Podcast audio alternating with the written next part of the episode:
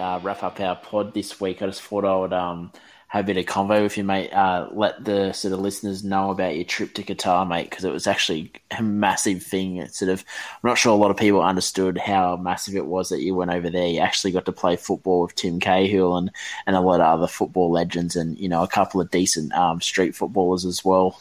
I um, might get you to touch on a bit more, Dan. Yeah, no, it was it was incredible. You know, like the the way that the opportunity came about um, was actually through goal.com and some work that I'd done with them in 2015. And they had a, a, a partner company or a, a, PR company that was like, look, we need a player for this, um, this influencer World Cup that's happening in Qatar. And this all, we started to talk about this like in, um, where was it? Maybe the back end of February. Um, so all of March was kind of just getting decided, etc. And you sort out the details. Um, but when I was first told like what it was going to be, it was like, oh look, you know, we're going to try and play this tournament, and I've done a few things like this. I thought, yeah, it's going to be a five-a-side tournament. We're not going to play in a World Cup stadium, which we got to. We're definitely not going to play on the pitch, which we also got to, because uh, they said that these were their plans. But sometimes it can always change. Now, our first day, um, we went to the 974 Stadium uh, in Doha, which is made. It's it's a very unique stadium. It's made from 974 sea containers, and uh, we got into our team. So I was part of like Team Asia, and our coach was meant to be Tim Cahill. So the Americas had Cafu. For those people that don't know, been in, only player to be in three World Cup finals. So not as in final stages, but finals, uh, which was 94, 98, and 2002. He's also won it twice. Cafu played for Roma, played for AC Milan. Um, he was with the Americas. Europe had Ronald de Boer. Ronald de Boer, obviously Glasgow Rangers, uh, Ajax, FC Barcelona, and the Netherlands.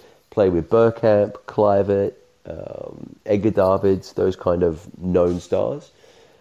Um, and then there was also a Middle East and Northern, I think Middle East Northern Africa, MENA um, team which they yeah. had. Um, I can't I can't remember his name exactly, but I think it was Hasibi was the the goalkeeper, and um, so that was their the four World Cup legends. Now we were told that they were just going to coach, so it was already exciting that we got to share. Um, like that experience with them, we got to meet Tim Cahill, meet you know the uh, Cafu, Ron de Boer, and the goal the goalkeeper from um, uh, I keep forgetting his name, but we got to meet these legends. There's also other legends that we got to meet. And um, when we went in for the first game, Tim Cahill was like standing in the field, and I said, "Are you going to play?" And he said, "Yeah, of course." So then, straight away, the event went from about sixty percent to two hundred and fifty percent. Like it just, it just went. It was just out of this world, out of this world. Um, and of course, like uh, we were playing, we played our first match against the Americas, and Cafu was like, "Well, if Tim's going to play, I'm going to play." And I kind of looked at the the PR guys, the guys organising it, and they were like, oh, "What's going on here?" You know, like, no, there's too many players, but let's leave it because you it's know Cafu I've done and Tim Cahill exactly, and I've done things. I've done things previously with um with other uh, with other players, and sometimes, especially like guys who are, you know, they've done their playing career, they're finished now, they'll come on and shake hands and take photos and stuff. But then when it's time to do the kicking and all that, they'll, they'll relax a bit, you know? Yeah. Let me tell you, Tim and Cafu, absolute legends. They actually went hard. Like they were playing, playing. Um, it was insane. Like Tim was annoyed. He goes, "Oh, I should have brought my boots." He was playing in his like uh, New Balance runners, yeah. Uh, but Ka- Cafu had predators on, everything. Cafu looked like he just come out the gym, like he was pumped. and so, yeah, the, the experience went to, like I said before, you know, way above 100%. Um, and really something unexpected, you know, to share the field, to play on a World Cup field in a World Cup stadium with Tim Cahill and, uh, and Cafu. So, yeah, it was just ridiculous. The second game, the, the legends didn't join in. So we got very lucky that we got to play against Cafu. You know, it could have it could have been Ron de Boer or one of the other guys, but it was just just uh, unique timing, you know, unique timing. So Yeah. there was that, and um, and then we got to make videos with them. We got to chat with them. We got to speak with them. Uh, those people that follow me on Twitter, Instagram, TikTok, you know, I met Marcel Desailly. I got to talk to him about playing against Luis Ronaldo, the real Ronaldo, R9, um, which was just incredible. You know, to be able to talk to him about about that experience and things that he ta- things that he was telling Maldini or that they were talking about at, at AC Milan when they're trying to stop him when he was playing for Inter and things he was talking to Laurent Blanc about or um, Lilian Thuram before the 98 final World Cup, you know. Like Yeah. this is stuff that I mean, I'm as much as I love playing and you know like I talk about the razzle and people see the tricks and stuff I do like I'm the biggest fan as well. Like I just love football. I love Yeah. futsal. I love street football. I love any any place where you can kick a ball. If it's 1v1 if it's 11v11 I'm, I want to be there playing. I want to watch. I want to be involved. So for me to have this experience it was just man it's actually just even just talking about it like it's in, it's it was incredible for me. It was incredible. I don't want to say it it's incredible. I say it's incredible for me. Like I just so much gratitude, and it was super humbling. And um, yeah, I just mate again right place, right time. You know, one of those things.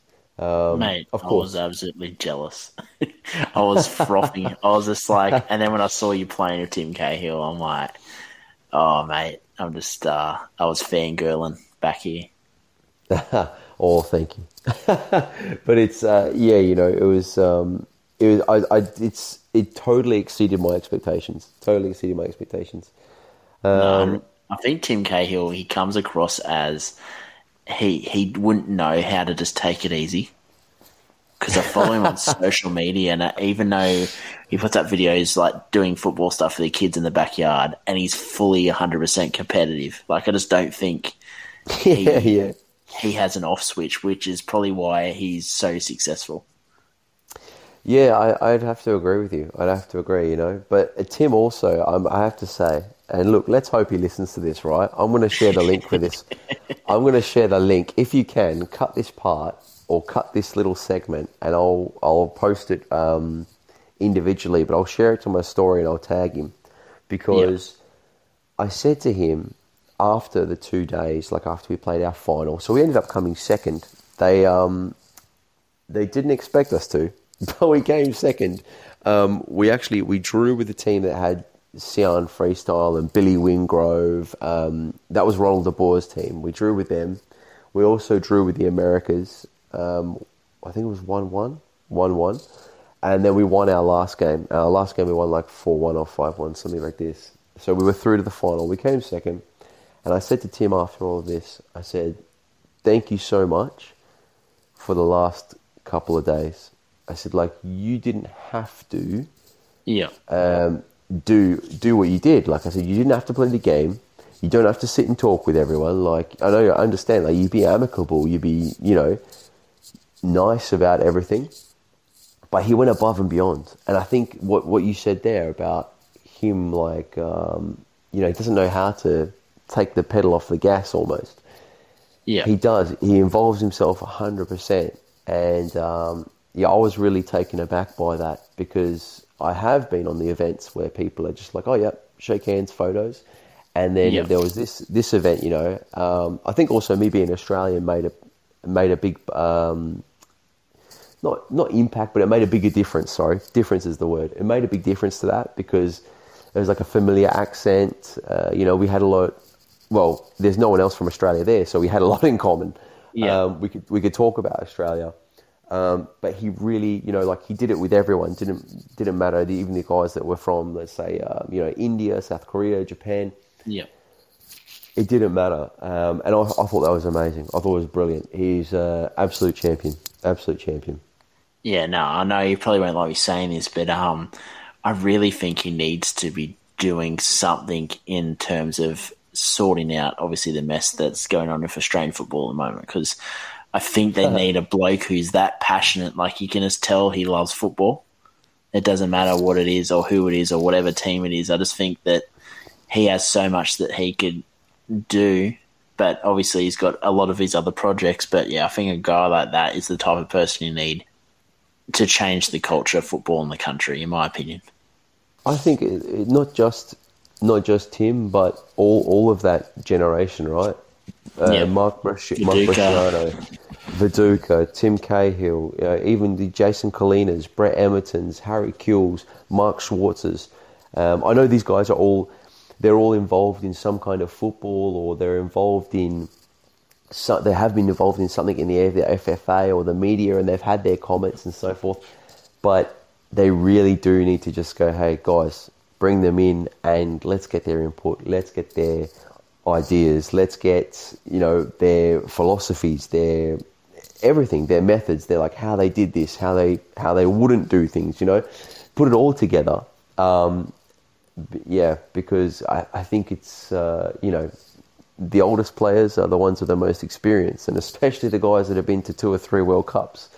Yeah. So, but this, what you're talking about now, if you want, let's do another podcast about this because I've I've got my own philosophy and ideas about this. Obviously, people would know that I, if you do follow me, you'd know that I uh, I do coaching myself. Yeah. Um, there's a lot of things we do well in Australia. Um, and then there's a lot of things that I think we could take from South America's, from your Europe's, even from your uh, you know, Asian confederations, those kind of uh, nations and the way they set up and the things they do with academies and what they do with kids from uh, four, five years up to 12 or, f- or even 14 at some stage. Um, you know, I think if we could replicate and mirror some of that, we may find ourselves in a better position. But you know, look, we're not in a bad position yet. We've still got UAE, and then if we beat them, we've got Peru, which we've done it before, so uh, it can be done again. Yeah, no, hundred percent. I think Peru, uh, uh, from when we played them in the World Cup, they've aged quite a bit, and they're not as impressive as they were at that World Cup. So, you know, I still think we could um get a decent result against them. But one thing I will touch on, what my opinion is the problem at the moment is they seem to be coaching the razzle out of players and trying to make them too robotic in how they play. I mean, that might be not the terminology that someone uh, No, no, no. Uh, more in the know would say, but I just feel like it's more about structure and doing this and that rather than just letting a player go play how you feel. Like, you know, like what the South Americans play like. They sort of, a lot of their play is obviously highly skilled, but also instinct play. So I think that's just sort of where I think Yeah, there's no- a little bit of an issue. Look, obviously, with my philosophy, the way I play and the way I see players in football, um, you know, you're starting to hit, hit the nail on the head there. But, mate, if we keep talking, we're going to be here for hours. Like, that's why I said, let's do another podcast about this. Let's just do one. And if you want, save it for the off season. Like, when you need a podcast, when you haven't got, uh, you know, games and that to talk about, let's talk about this because I would love to. No, hundred percent. I think the plan is obviously in the off season for anyone that's sort of listening. Um, we are sort of just going to be doing football podcasts, and the plan is to have sort of. I've got plans to do a bit of a World Cup sort of podcast as well on this channel as well, because obviously there'll be a break from FPL for about five weeks. I think the break goes for from November to December. So, yeah, no, bit of a teaser there. We'll be um, doing World Cup pods uh, in the new sort of new season and sort of a bit more football pods. We've probably spoken about it now for about a couple of months that we want to sort of just do a couple of one-off sort of podcasts just talking about football. Yeah, that'll be good. I might have to use your pulling power. I'd love to get uh, Timmy on here. We can talk through a couple of highlights from his Premier League career. Like, I'd really love to to get a bit of a, a recap on that bicycle kick against Chelsea. Oh mate, I wish I had that pulling power. Mate. That'd be something.